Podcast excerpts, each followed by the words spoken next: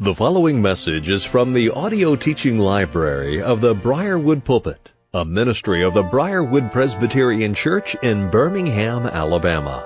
Our speaker is Dr. Harry Reeder, Senior Pastor of Briarwood Presbyterian Church. It is our hope and prayer that this message will equip and encourage you in your walk with Christ, and as a result, you will be used by our Lord as an instrument of change to further His kingdom and bring honor and glory to the name of Christ. Here now is our pastor teacher, Harry Reeder.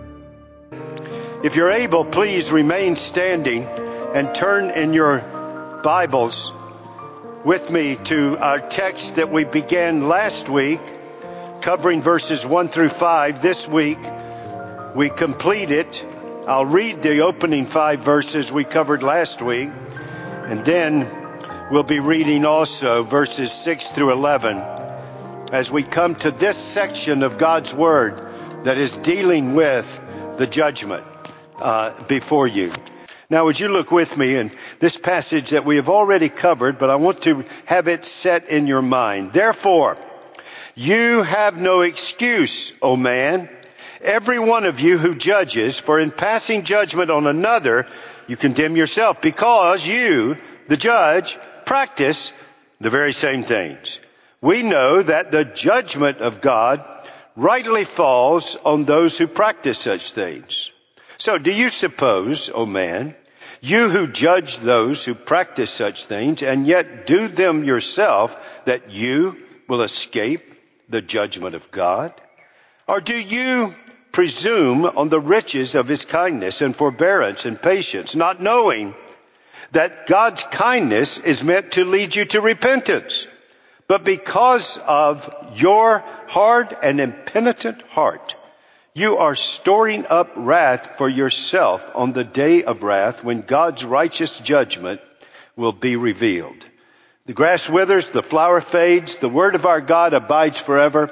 By his grace and mercy may his word be preached for you. Please be seated. So some of you who are visiting do not know what I'm about to refer to, but there will be a knowing look from people who are at Briarwood. And that is, whenever I talk about the gospel and its power, kind of my favorite illustration to show the world laughs at, um, the world laughs at the gospel, but all we gotta do is unleash the gospel that we are unashamed and eager to preach because it's the power of God. And the illustration I like to use is when I was 16, um, I was given by my dad a a car he bought at an auction for $75 from the South Carolina State Patrol that was a retired interceptor. It was pink and everybody laughed at my pink Ford, but they did not laugh at the 392 two four barrel engine that sucked them up off the road. So that was um, that's my illustration. How many of y'all heard that illustration? Yeah, a couple of. Well, not all of you. Let me do it again. Uh, no, um, but what you don't know, and what you haven't heard, is what happened the month my dad gave me that car in February of uh, that year. My dad and mom were able that year, for the first time in their married life, have a vacation together. And uh, so my dad not only found that $75 car and got it to me, but he also did it at that time because number one, it's my birthday, and number two, they were going on this vacation that they hadn't been on for uh, years and years, 17 years. They had not taken one together alone. So now he was going to go, and I was going to help him because now I had a car whereby transportation could be provided for myself and my three sisters. So he set me down and said, son, we're going on a vacation. I said, great, dad. I said, uh, who's going to be staying with us? And he said, well, here's how, here's how we're going to do it. But here's the thing you need to know. You are responsible with the car that I got you to not only get to school yourself, but you are responsible to get your three sisters, your three younger sisters to school safely, son. And I said, yes, sir. And he said, and then you drive to school. You leave that car in the parking lot the entire time you're in school. Do you understand me? And you stay in school. And then when you get out of baseball practice, you can get the car, go get your sisters and bring them home and then, um, uh, do the chores we've got outlined and then you can go play some baseball and then, uh, your grandmother will be there to stay with you that night and then get up and do it again. I'm gonna be, we're gonna be gone five days. I said, yes, sir. So, um, you know me, I'm uh, just this wonderful, um, sanctified, uh, obedient son. I did everything my dad said just as he said, right? No, wrong. I did do, I did get my sister, man, great. I get to drive a car, take my sisters to school, great. But after I did that, instead of driving myself to school, I went and picked up a couple of my friends and we decided I was going to show them what all my 57 392 2.4 barrel 57 Pink Ford could do. And that's what I did, which meant I was about to be late for school, which meant I was in a hurry, which meant I arrived at Rama Road and Monroe Road. I looked left and then I looked right and I forgot to look back left. And by the time I pulled out from the left came a brand new 64 convertible Galaxie that I sliced like a can opener and totaled all the way down with my left front fender. Now that Fit 7 Ford was tough, buddy. All I did was lose my um, headlight. That was it. Uh, but he got totaled, and I jumped out. He was okay. My two good buddies uh, then uh, took off running to school and left me there. The police came. Uh, they wrote me the ticket, told me I was going to appear in court, and gave me my summons to appear in court. Well, I was worried about that, but I was much more uh, worried about the court I was going to appear in front of in about five days, and that was when my dad got home. So, um, so I went and dutifully confessed and told my dad what I'd done. I never forget when he came up, he didn't say, "Well, I mean, um, you know, what'd the police do? What'd that guy do? What'd this do?" He just looked at me. it was vintage uh, dad. He said, "What'd you do, boy?" And I said, well, dad, this is what I did. And they explained. He said, well, now let me tell you what's going to happen. Um, he, and then he unfolded the court summons. He said, here's your case. Here's your number. Here's your charge. Here's your indictment. And this is the day we go to court. I'm going to go with you, son, but um, you've now grown up. Uh, uh and we're, no, he said, you are growing up he would not have said, I was grown up. You are growing up. Therefore, when we get there, I'll go with you, but you're going to stand in front of the judge, not me. You're responsible. You're accountable. You did it. And now he will tell you what he will do in light of what you did. And I said, okay, so we got there and sure enough, it didn't help me to know that the judge that we were appearing in front, I knew who he was. It didn't help me to know that in Charlotte he was known as Bullet Bob. So uh, that was not an encouraging thing to hear. But we got there and then he looked at me and uh, said, Ike Reeder? I said, yes sir he said, are you Harry Reeder's boy? And I got a little glimmer of hope. Well, he knows my dad. A lot of people know my dad and maybe I'm going to get some mercy out of that. And I found out that wasn't true. And he said, what in the world is the son of Harry Reeder doing in front of me? And I, so I knew that, this wasn't working real well. And so, um, he said, no, and then I heard the same thing. Well, what'd you do, boy? And, uh, so I told him and he said, um, and then he said, well, um, he said, aren't you glad that guy's still living back there? The guy you hit? I said, yes, sir. He said, you know, I think your dad and mom are glad you're living too, aren't you? I said, yes, sir. He said, well, uh, he said, here's, here's the penalty. And right before he did it, my dad stood up beside me and he said to the judge, he said, um, uh, Judge, um, I think my son is going to be a very good driver. He just needs some experience. Then I remember exactly what was said to me. He looked at me and he said, your dad thinks you're going to be a good driver. I said, yes, sir. He said, you glad to hear that? I said, yes, sir.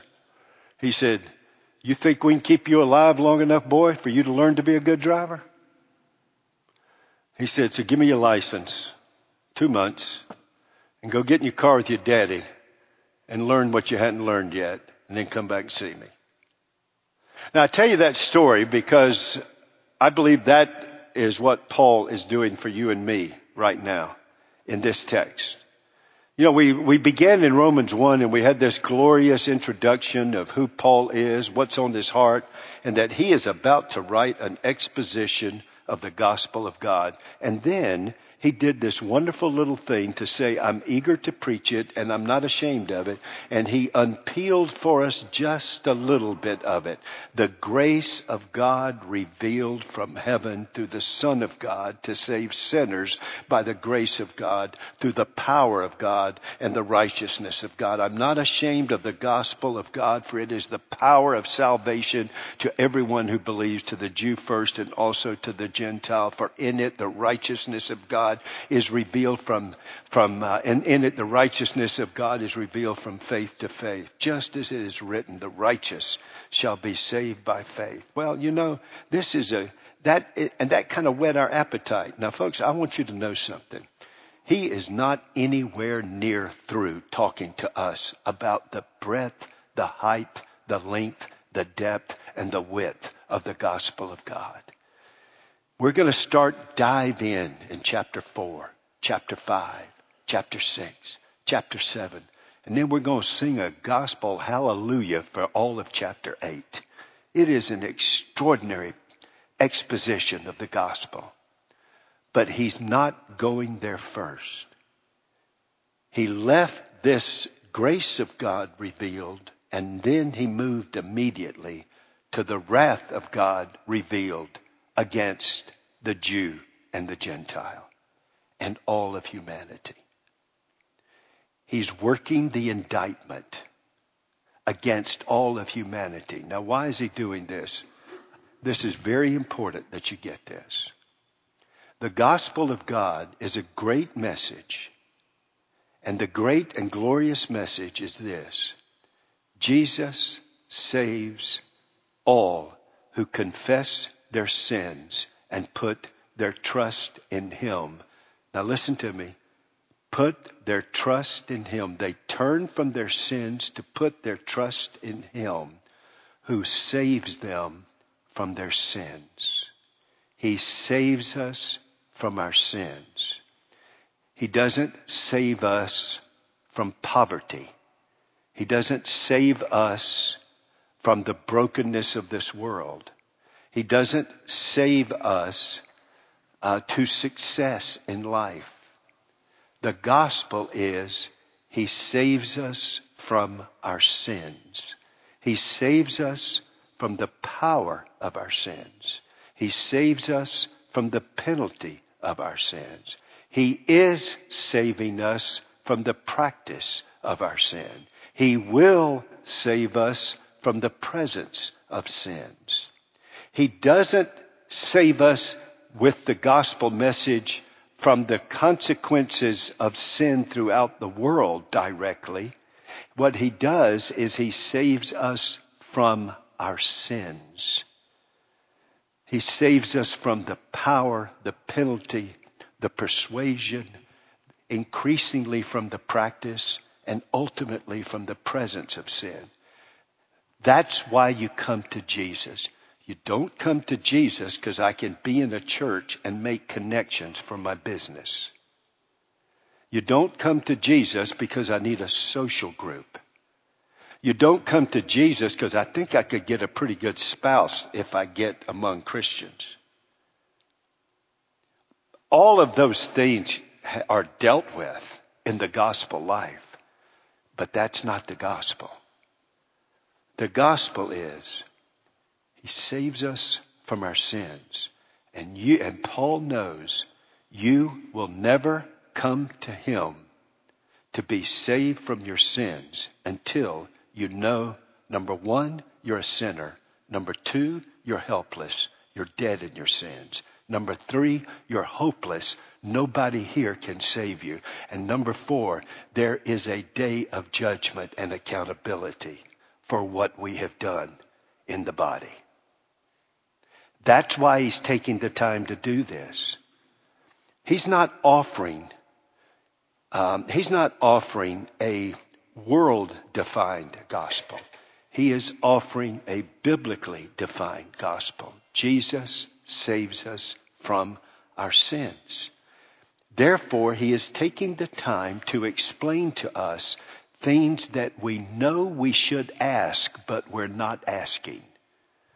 He's going to make sure you hear them because you can't declare your trust in Christ through the good news if you haven't believed what God has said with the bad news. I'm a sinner undone. And I, and Humpty Dumpty can't be put back together again. I need a savior. I need something greater than my sin. And one day I'll stand before God to give an account. And when I stand, I only have one hope. And that is the one whom I stand before, who has come to bring judgment. I have come to him because he came first to bear my judgment. But I'll be there on that judgment day. And why? That's what he's getting at. In other words, Paul, so that you will make an appointment to come to Christ as Savior, Paul's trying to tell us as sinners, you've got two appointments because of our sin. Hebrews, it is appointed unto men once to die and then the judgment. And if we are not alive when Christ comes, we all have both of those appointments. I don't have your calendar in front of me. So I don't know what all is on your appointment. I do know you probably got appointments next week. I know I've got appointments next week. But there's two appointments and I don't know where they go on my calendar. But God has told me they are divinely ordained, inescapable appointments. That is if Christ doesn't come first, my death, it will either be to glory or to condemnation.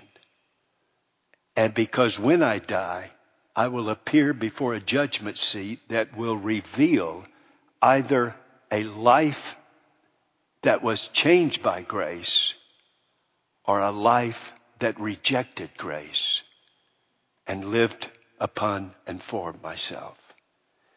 That's what Paul is driving at. My guess is you don't hear this sermon many times. What we do today is simply, well, you know, let me see, what can I do? I'm a, I need a coach me up talk for people. Folks, um, I'm like Paul. I would much rather give you my five points on uh, my five points on how to have a, a happy life or something like that in, in the flesh. But I can't. I've got to speak the truth in love to you. That's why I'm grateful to preach through scripture because when you get to these texts, God put them there. This is God's word and God's got a reason for it and we need to understand it, the content and the context. It is absolutely crucial. And the apostle Paul is about to give multiple chapters to the explanation of the gospel, but he's now first giving some multiple chapters because here's what he's showing. The gospel is going to the Jew and to the Gentile. So what does he show? In chapter 1 verses 18 through verse 32, he shows you that all pagan Gentiles Gentiles are, are indicted before God. There is none that is innocent. And that God gives us over to our sins. And then he knows that out there are people that are patting their foot and saying amen. So he then goes in chapter two, which I just read, verses one through five, to remind those who are saying, those who bring judgment of others, that is, that is not pagan Gentiles now, but religious Gentiles, that you who convict others and do the same yourselves, you are under God's judgment. So now all the Gentiles have been placed before the bar of God's justice. And what is the verdict? Guilty. And beginning in chapter 2 and verse 12, he is now going to march the Jewish people before the bar of justice. And what's going to be the verdict? Guilty. In fact, this section, chapter 1, verses 18, that brings pagan Gentiles and religious Gentiles and then the Jewish people with all of the privileges that had been given them as God established covenant with them. He's going to get to a final verdict with all of humanity before the bar of God's justice. And the final verdict is this. all have sinned. Romans 3.23. All have sinned and come short of the glory of God. And in the midst of this indictment process by Paul, who is bringing the charges against us so that we will flee the wrath to come, Jew and Gentile, to Christ who saves Jew and Gentile, while he is bringing this indictment, right in the middle, he gives us this little ellipsis in chapter 2, verses 5, uh, 6 through 11, to let us know what happens at the judgment day. In fact, he says, I'm going to answer three questions that you're not asking, but you need to ask. And Paul is answering for you. Here's the first one. Who will be there? Who will be there at the judgment day? So if you'll take your Bibles, normally I quote these verses for you, but because I know we're delving, we're moving into an area that's going to require, I'm pleading with you to play, pay very close attention to, to grasp this because of all of the distortions around the matter of the judgment seat in general and believers in the judgment seat in particular. So hang with me very clearly. Let's build our doctrine in this area from God's Word. I want to ask you to go to a couple of passages with me. Would you go first of all with me me to 2 Corinthians chapter uh, 5. 2 Corinthians chapter 5. I want you to go there with me. 2 Corinthians chapter 5. What does the apostle Paul say in 2 Corinthians 5? Slip down to verse 6. So we are always of good courage. We know that while we are at home in the body, we are away from the Lord, for we walk by faith, not by sight. Yes, yes, we are of good courage, and we would rather be away from the body and at home with the Lord. So wh- whether we are at home or away, we make it our aim to please Him. Now watch. For, why do, why do I live to please Him? There are multiple reasons. He's given you just one. Why does he live to please the Lord? Multiple reasons. Did you hear me? Not just one, multiple. But here's one. For. What's the next word? We. Does that include Paul? How many of y'all think Paul's a Christian? Well, I do. He's going to be there. For we. Are you a Christian? You'll be there. Will the unbeliever be there? Yes. Book of Revelation says angels, lost angels and faithful angels. Satan will be there. That all of God's created beings will be there. That we will be there. For we must. There is no pass go. There is no easy pass where you slide around that day. There is no lost file. There is no skipping over the number on the docket. For we must all appear before the judgment seat of Christ. Why? For judgment. So that each one may receive what is due. That's payback. That's pay up.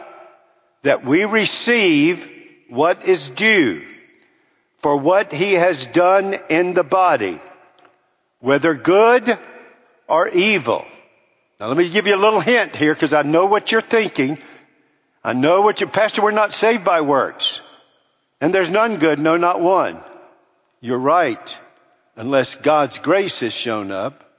And in that day, the judgment will reveal, the judgment of works will reveal the condition of the heart.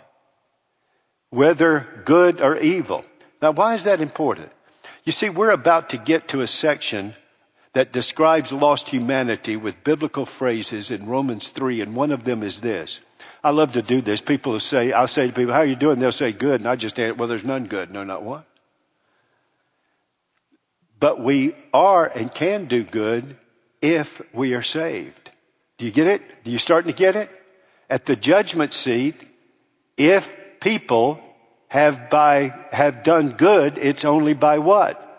God's grace. And does what they do reveal God's redeeming grace in their life? We stand there before Him, all of us. We stand there before Him, accountable to Him. Would you take your Bible and um, and go with me to Second Peter? I'm sorry, First Peter, chapter two. First Peter, chapter two.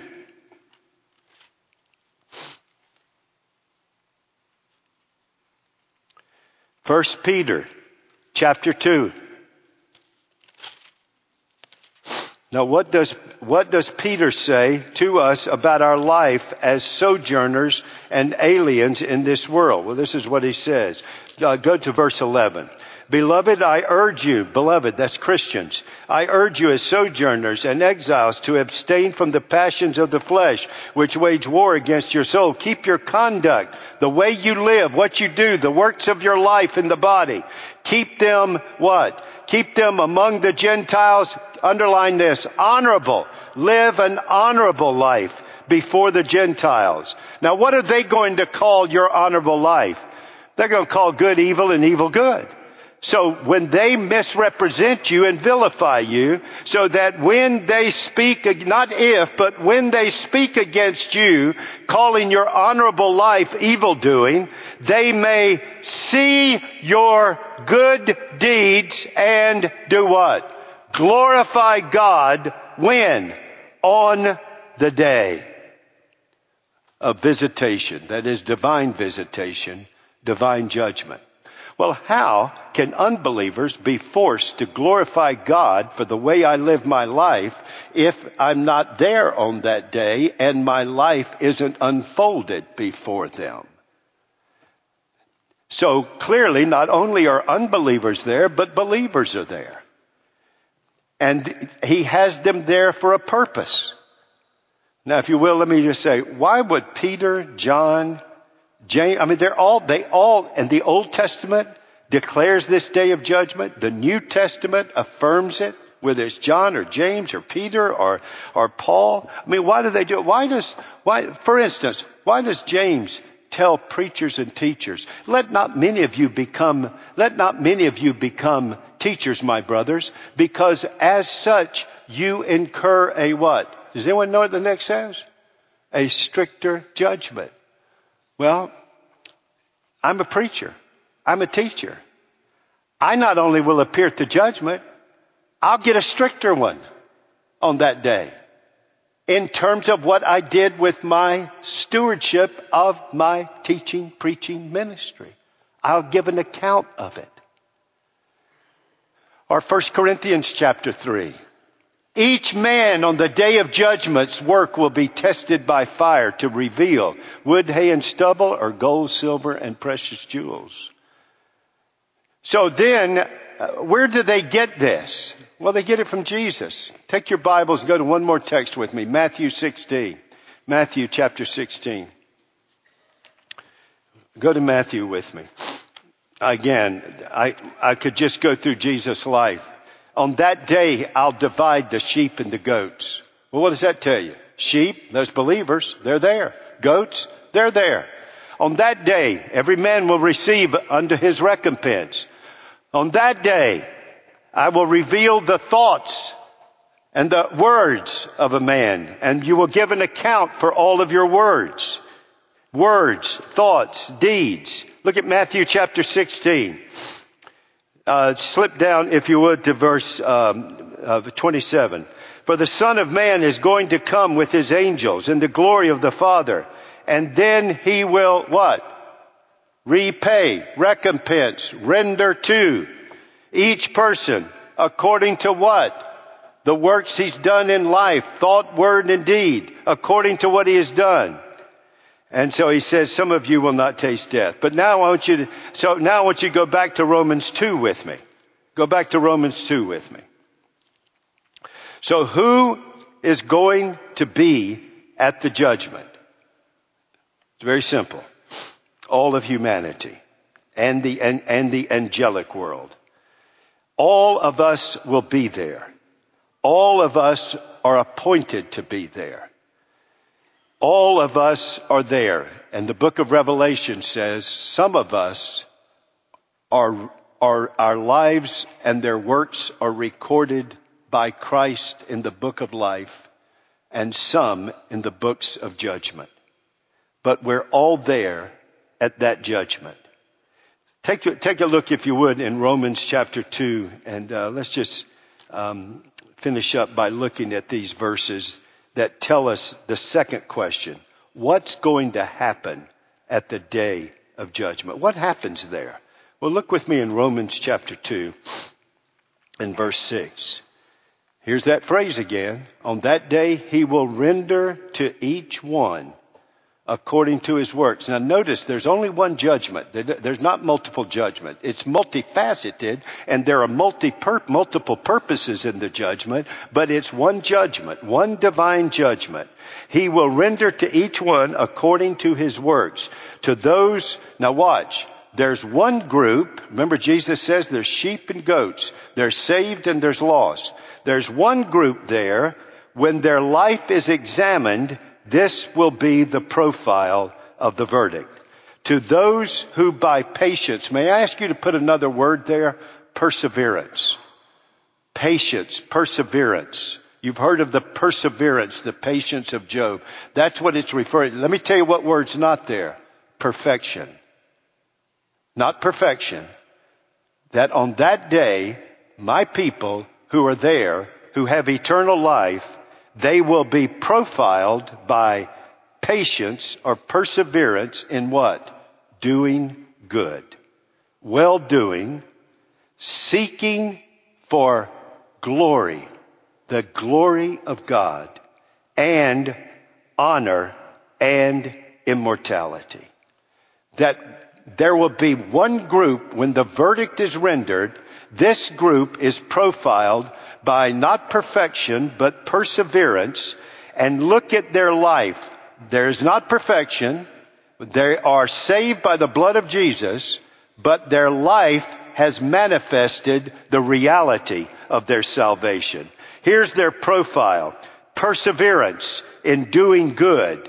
And their life is marked by three things. They seek honor. They seek what is honorable. They seek to say what's honorable, do what's honorable. My goodness, if, if this could just be captured in the church of Jesus Christ tomorrow, it would be amazing what would happen if we sought by, by word, thought, and actions that which is honorable. And then that which is seeking glory. The glory of God becomes, no longer is the Westminster Shorter Catechism just a question one on a page. It becomes written on the pages of our life. The chief end of man by creation, redemption, and providence, the chief end of man is to glorify God. Or as you just sung, you gave me my breath, you gave me my lungs, the breath you gave me filled my lungs. Why? That I might praise you. That the glory of God is written on the pages of life and immortality, eternity. When I have my children, I don't see my children simply as something about me. They're not there for me. I'm there for God in them. It's not I'm there for them. I'm there for God to give them to God. That's what I'm there for. I want them to know Christ and make Christ known. I want, look at all of the things that God has brought into my life. How do I use those? Well, the verdict and the profile will be they sought to do well, not perfectly, but with perseverance. In other words, they not only had a changed record, they had a changed heart. And the evidence was not in the perfection of life, but in the perseverance of their life and the markings of their life, which is glory, honor, and eternality of the souls of men and women. Those people at work, I don't just see them uh, revolving around me. I see them as answering to God one day, and I've got a message to live and share with them. Their souls are eternal. So here is that marking, but that's not the only verdict. there's another, not only eternal life, there's another verdict of God's wrath. Who, how are they profiled? But for those who are self-seeking, they don't deny self or kill self with persistence. They preserve self, rely on self, are absorbed with self, and they do not, they do not obey the truth. They do not, but let me tell you what they do obey. Self-centeredness. They obey unrighteousness. Well, what is the verdict for that profile? The verdict for that is wrath and fury. And there will be tribulation and distress for every human being who does that evil. In other words, if my life is self-seeking, disregarding, disobeying God's word and pursuing rebellion against God and my life reveals it, then I will have the wrath of the Lamb poured upon me. The place is called hell and in, on the way to it, they will cry out for mountains to avalanche on them rather than the wrath of the Lamb.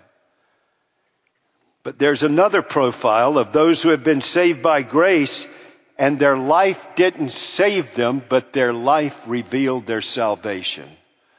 So why are Christians there? Why are authentic Christians at the judgment seat? Why are they there? I, I, I can't preach this. I can only give you the headings. Number one, to let us know who are the authentic Christians. That's why they're there.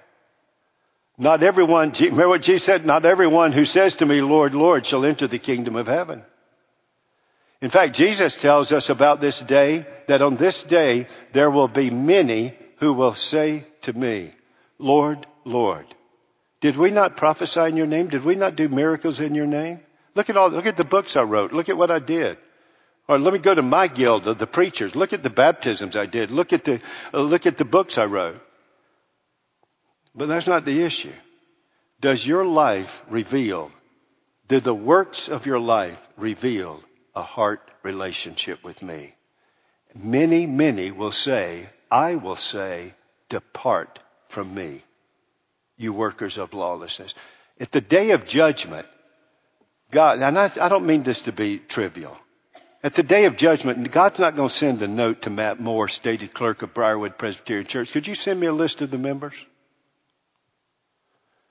And then he reads through it and says, okay, the following people can uh, hit pass go. No, no. No, no. He will call us to the tribunal. And on that day, our life and its works can't save us, but it will reveal whether we're saved or not. There is no such thing as a man and a woman who has a changed record if there's not the evidence of a changed heart. If there's a root, there will be fruit. Some 30, some 60, some 100 fold. Will they be perfect? No. But there will be a change. If any man be in Christ, he is a new creation. He's not perfected yet. That's in the new heavens and the new earth. But he is a new creation. The old has passed away. The new has come. And no longer does the power of sin and the practice of sin rule. He's still got sin in him. And in the day of judgment, it will be revealed whether not only, uh, it will be revealed by our works whether we had a new heart, which will then be inseparably tied to the fact that we have a new record and there is our perfection, the work of Christ for us. You see, that day is a day of clarification. Who are His? It's a day of rectify. It's not only a day to clarify, it's a day to rectify. On that day, unbelievers, as our lives with all of their imperfections are poured out and God's grace that's greater than our sin will be manifested to some degree or another, they will have to glorify God. Not because of us, but because of what God did in us. That's what Peter tells you. It's a day that puts a governor on our life. Uh, boy, I've thought about this this last week. To know that I'm going to give an account for every thought, word, and deed in my life.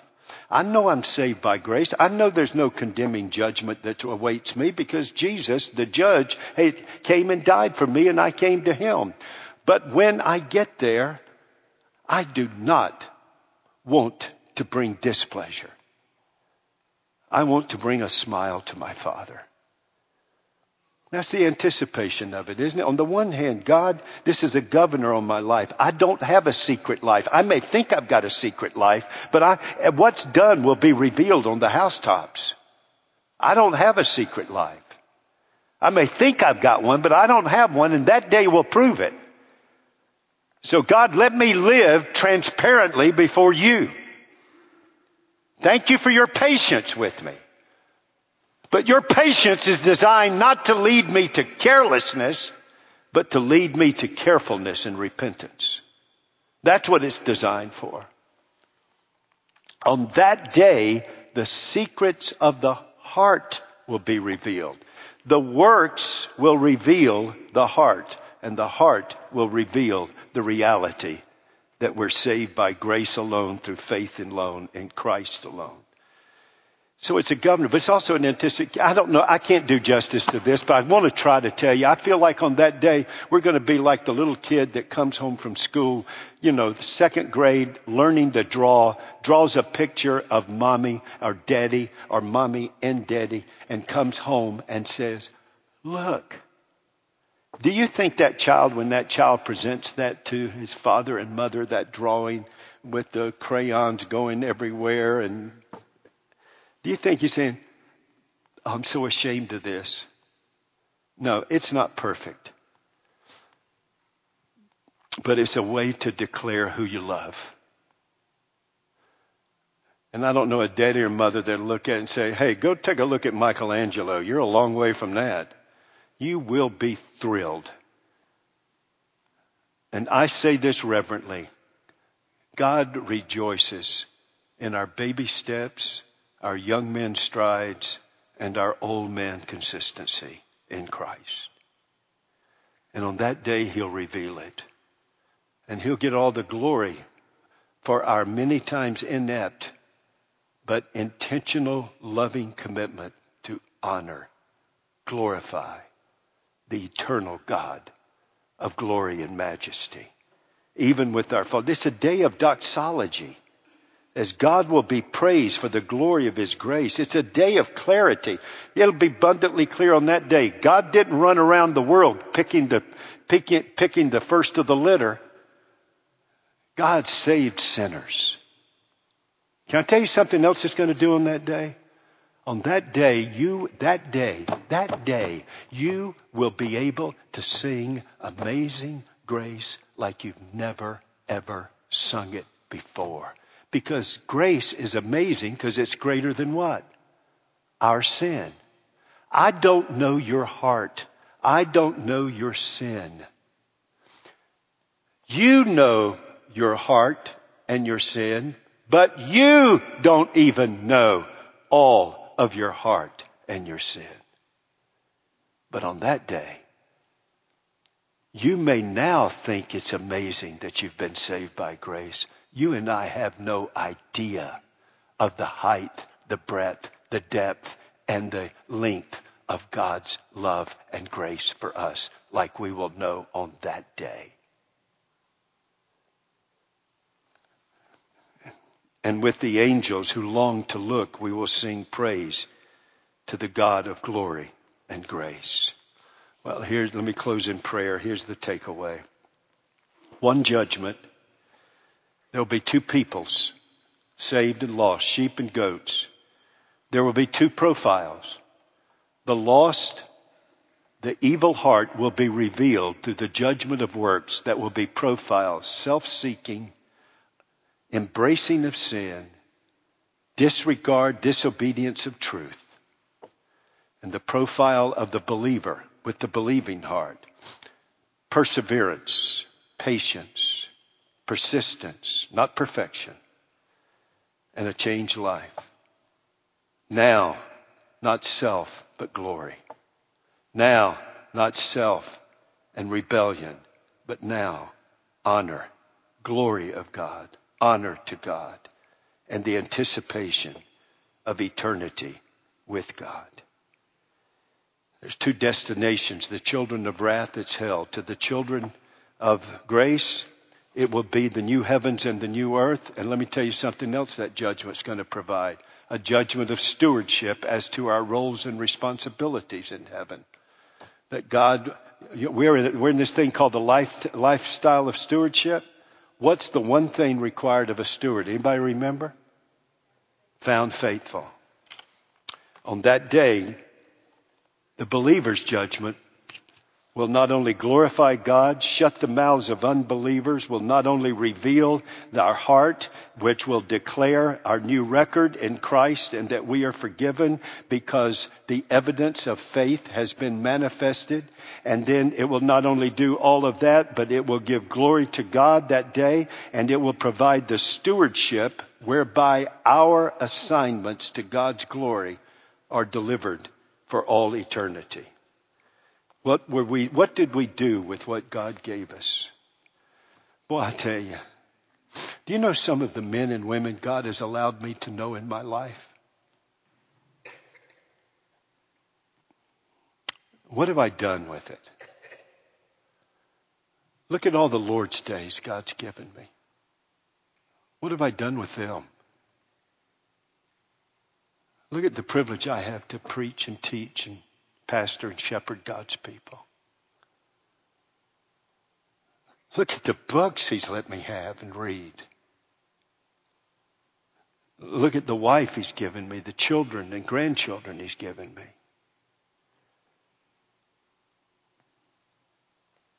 And to be a good steward, it can't be about me.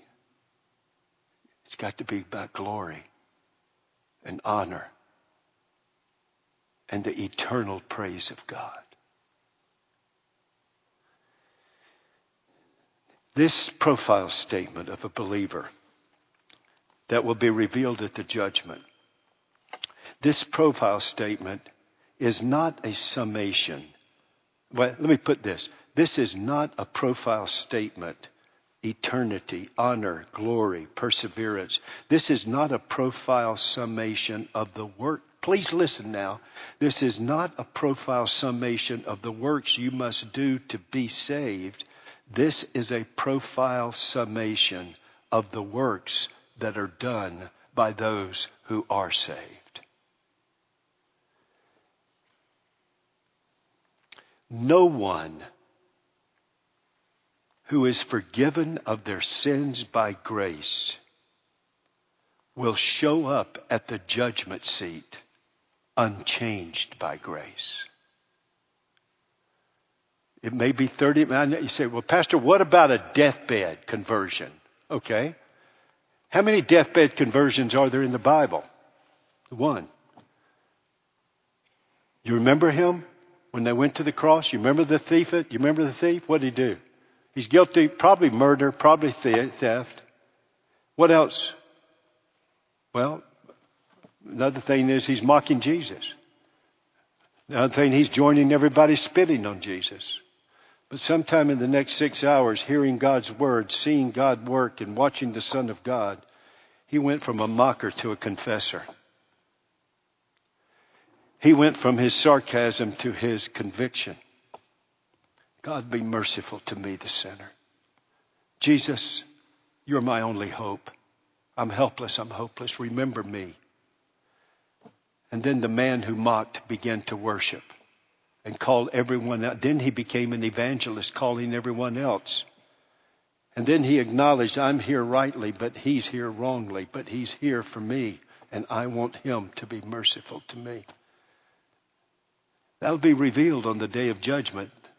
That thief changed life. Not a perfect life, changed life. And we hear, uh, there was a movie out recently that said, um, what you do echoes into eternity. And I've heard preachers use that, and I understand why. What you do really counts, folks. Your parenting, your ministry, Lord's Day, preaching, God's Word, those Bibles you own, the marriage you have, all that stuff echoes into eternity. But if you get this right and you understand the judgment seat and how God uses this to authenticate and to declare to the world the evidences that His grace was greater than our sin, then you realize that what we do as believers doesn't just echo into eternity, it is amplified by the divine loudspeaker for eternity. It is a glorious declaration. Christ, the God of glory. You see, when you stand there, all of humanity will be, all of humanity will be in front of the judgment bar. Except one. And that's the one sitting there. Jesus. By a man came death, by a man came also the resurrection of the dead. Who gives us a changed life that shows a changed heart, that gives us a changed record? It's Jesus.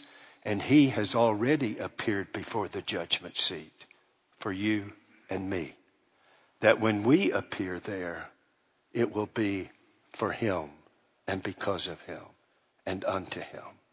To him be the glory forever and ever. I'll never forget when, when Bullet Bob was looking at me and I knew I was undone and I heard the chair shift, and up came my dad. Well, I have a hard time putting this into illustration that makes full sense, but here's what I know. The same one who is the inflexible judge to bring judgment is the same one who stands beside me as my defense lawyer because he bore my judgment to change my record, change my heart and manifest it on that day, not with a perfect, but a changed life. How do you want to stand there? Which people? With those who bear the marks of his grace, covered by his righteousness and blood, or those who bear the marks that call for his wrath? Come to the blood of the Lamb today that you will not be under the wrath of the Lamb on that day. And on that day, manifest glory to the Lamb with the new life we have in Christ. Father, thank you for the moments we could be together in your word. Thank you for the privilege to just to spend these moments. God, this is, uh, this is so crucial I know everyone under the sound of my voice is going to stand that day before you. And there's only one way that they can stand in that day. And then the anticipation that while we did not do all that we wanted to do, we'll never be a profitable servant. On that day, the Lord will affirm his work of grace in the lives of servants who have done well seeking glory, honor, and immortality through the patience of Jesus and through perseverance of love. In Jesus' name, amen. You have been listening to a message by Harry Reeder, Senior Pastor of Briarwood Presbyterian Church in Birmingham, Alabama. For more information on the resources available through Briarwood Presbyterian Church, or for more information on the teaching ministry of Pastor Reeder, visit us at briarwood.org or call 205 776 5200.